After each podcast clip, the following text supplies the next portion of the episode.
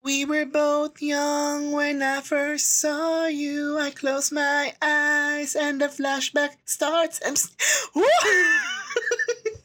Kanta ka, girl! oh. Hi. Isa akong Swiftie, I think. Kasi nakikinig na ako ng mga kanta ni Taylor Swift. So, hello, I'm PV. And this is the season 3 of Ang Daming Hanash!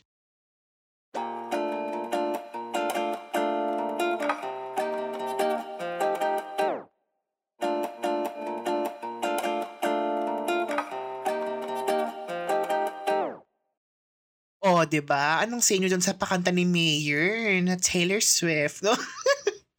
Kasi nga, yun yung pag-uusapan natin for this episode. So, it's all about TS, the queen of TS. ano eh. Okay, ser- on a serious note, I'm really excited for for her venture. Wow! Nose ka, girl! Um, yeah, I'm parang nung nalaman ko yung ano, yung new album niya na na-release na like nung weekend, Friday, I was really excited then oh my god, sabi ko shocks. It brought me back to the year 2009. I was a junior in high school. All the fields of the world in Taylor Swift. And used to be during that time, I really don't listen that much to Taylor Swift. Parang hindi ko pa siya na-appreciate nung high school. Parang, oh my God, bakit ngayon lang? ngayon tumanda na ako, ngayon ko lang siya na-appreciate even more. So I guess, that's part of growing up. Wow! okay, so yun na nga. On a serious note, we're gonna talk about Taylor Swift being fearless. O, di ba? Taray! May ganun akong title. Eme, chart. The reason why I made this episode for about Taylor Swift is because number one, yun na nga, inaamin ko na sa sarili ko na I'm a Swiftie by heart. Yan, not gonna die about it. But yes, I love her songs and I even made an episode about her in this podcast. So if you haven't listened to it, listen to a season 2 episode 8. Nagbigay ako ng kuda tungkol sa kanyang dalawang albums na ni-release during the pandemic, o ba? And for the third time, Ate Taylor, ganda ka girl, o ba? Ba't hindi pa ako sponsoran? Charot. Kasi naman, pangatlong ano ka na to sa'yo. I mean, pangalawang episode ko na to sa'yo and this is the third album na i-record ko for you na ikukuda ko siya. O, 'di ba? Yun, wala lang akong mas I'm so overwhelmed with the feeling of, yun nga, listening to Taylor Swift on her younger years, 'di ba? Parang di mo akalain na, my God, that was 11 years ago na ni-record niya yun. Yung album na yun na nagpapanalo sa kanya sa Grammy as Album of the Year. And if I can remember, that was the year when the Kanye West grabbed the mic from her and he said that Beyonce is the most keme-keme of all time. Parang it was really humiliating for ate girl Taylor during her time because she was like a teenager or something. Hindi ko sure. But yes, nakakahiya naman yun mga moms, di ba? Oh my God. Speaking of fearless, yun nga, my initial thoughts of the re-recording of the album or the albums rather. Kasi, okay, background muna. Parang nabasa ko lang sa internet. Internet, wow. So I read an I read an article or, or a Twitter Twitter Twitter post on the internet na parang ah yung masters ni Ate Girl Taylor mo, yung re, yung original recordings, yun yung sabi ng masters from what I've understood. Wow, music prod.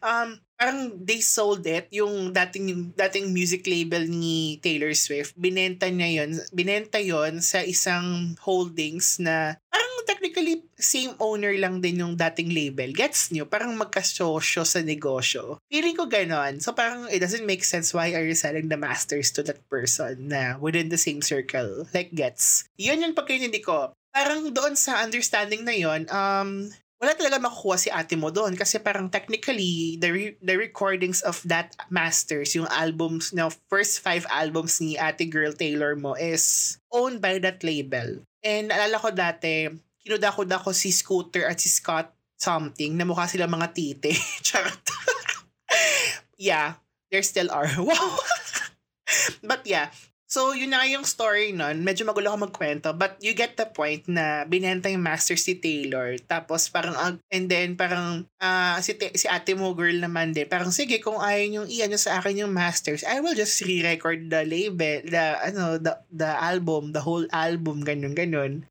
So parang ako, nung nalaman ko yon initially, she like make kwento. Wow, close kami. She also she made kwento about it on her Twitter page na like, last August 2019 na she plans to re-record her albums, her first five albums. Sabi ko, parang okay, that's weird. Parang bakit pa niya kailang i-re-record yon Kasi nandun na siya sa market, existing na siya, yon Parang sa, in, pagkaintindi ko naman, on the business side of things, parang gusto makuha ni Taylor yung rights niya for the recordings and of course, yung revenue is papunta na rin sa kanya. Kasi technically, yung Masters is napupunta yung revenue dun sa label before ni Ate Girl Taylor. And sa pagkakaalala ko, she was really young. Like, like super bata niya nung nag-sign siya ng label without her knowing, parang without her knowledge. Siyempre, bata pa siya noon. Yung mga ganon. Kaya minsan talaga eh, when you're young, when you do things, when you were young, parang you, you, just, you just don't know, di ba? You get what I mean?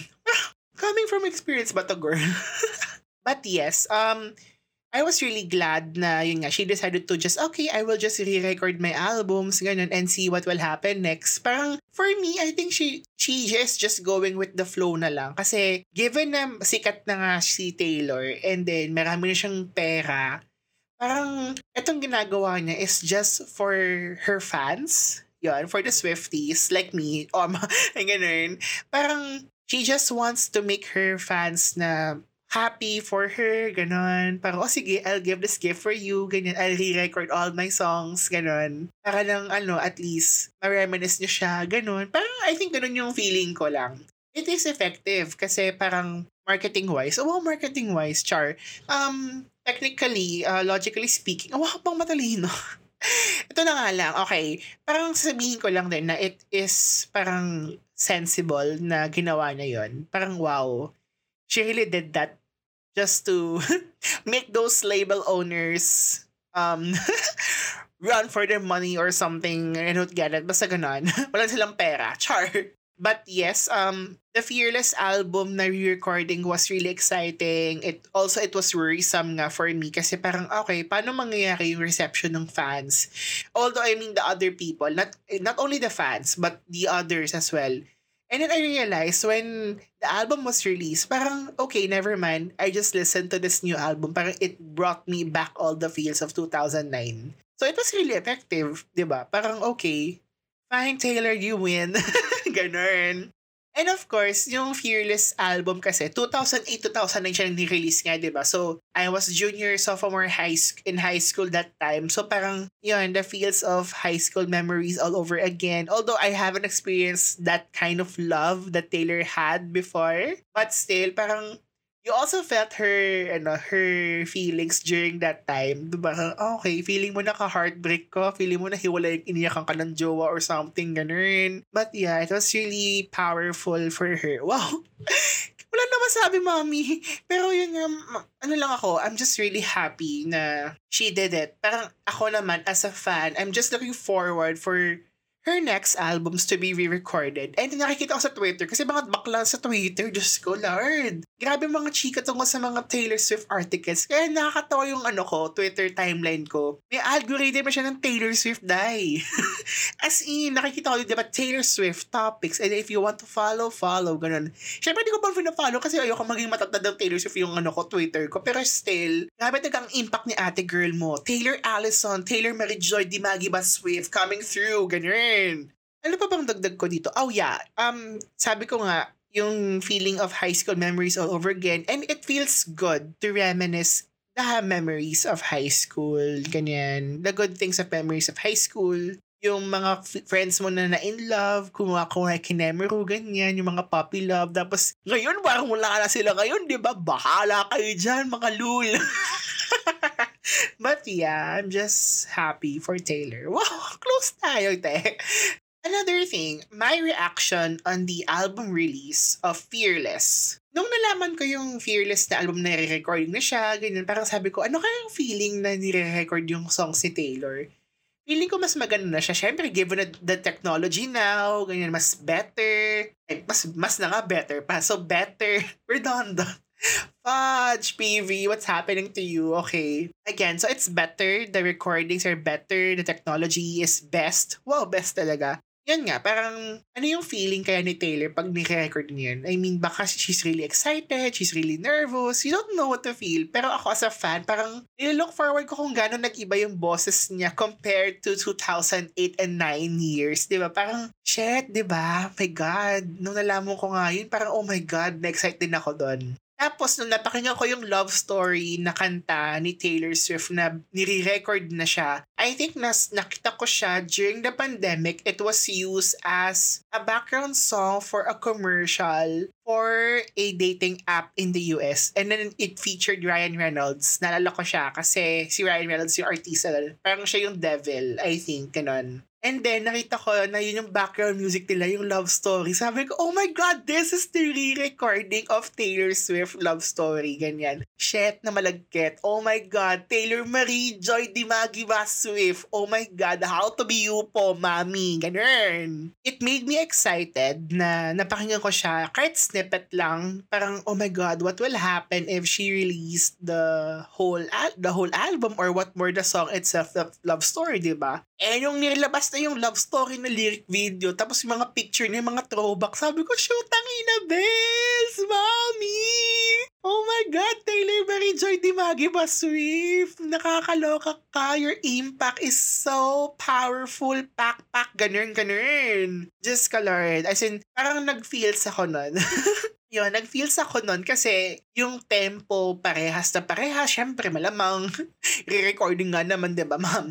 Pero yung boses niya, nagbago siya. Nagbago, oo. Nagbago kasi nag-mature siya. Pero the way she delivered singing that song, it felt differently now kasi it is now based on her experience, as in real experiences. Compare before, siguro during her time, 11 years ago, it was really some kind of petty love, puppy love, ganyan. Pero ngayon, she really felt it before. And now, she wants to put it into her art. Ganon. Critic ka, girl! Na-excite kasi ako, mami. Parang ako naiiyak ngayon dito. Hindi ko makalma yung sarili ko, gago. Ano ba yan? Shoot naman to si Taylor Marie eh. Charot. Ayun. Tapos nung, na, yung inanta nga niya yung love story, ganyan. Tapos na-excite na ako lalo sa, parang an, nag siya, anticipating feeling, ganon. Parang, shit, ang tagal naman ng April 9, ganyan. April 9 midnight. Tapos pag April 9 mid, ay hindi mo alam kung Pacific time, Eastern time, ganyan. So ang ginagawa ko, kailangan ko pang i-convert, i-convert sa Philippine time yun kung kailan siya lalabas. Yung mga ganun. Parang puta ka. Sabi ko, shit, wait lang, how to feel this? Yung mga ganun. Parang, okay, I'm just really excited for it. And then, yun na nga, come April 9, 2021, it was released at 12 noon here in Manila. So 12 noon, 12 midnight Eastern time. Sorry if you can hear San Miguel. So yun na nga, ah, uh, na-release na yung Fearless na Taylor's version. And then I am immediately listen to Spotify. Sabi ko,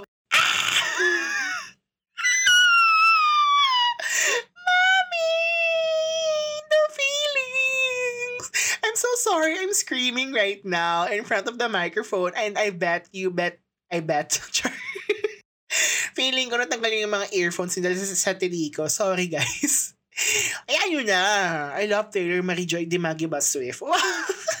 so, yan. Parang, nung kinanta na yung Fearless, tapos unang song yun, and then naging 15, tapos sunod-sunod na siya.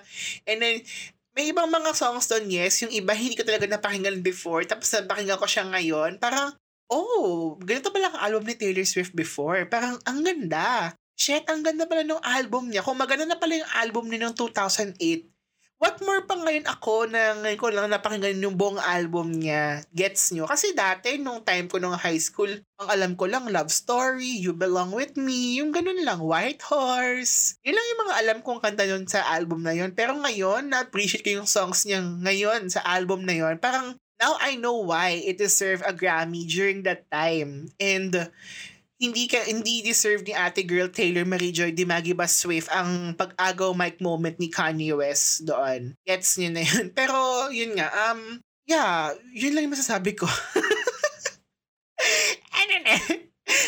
Say, mommy. Okay, last part ng aking ano, kuda sa uh, sa Fearless, sa Fearless album na to.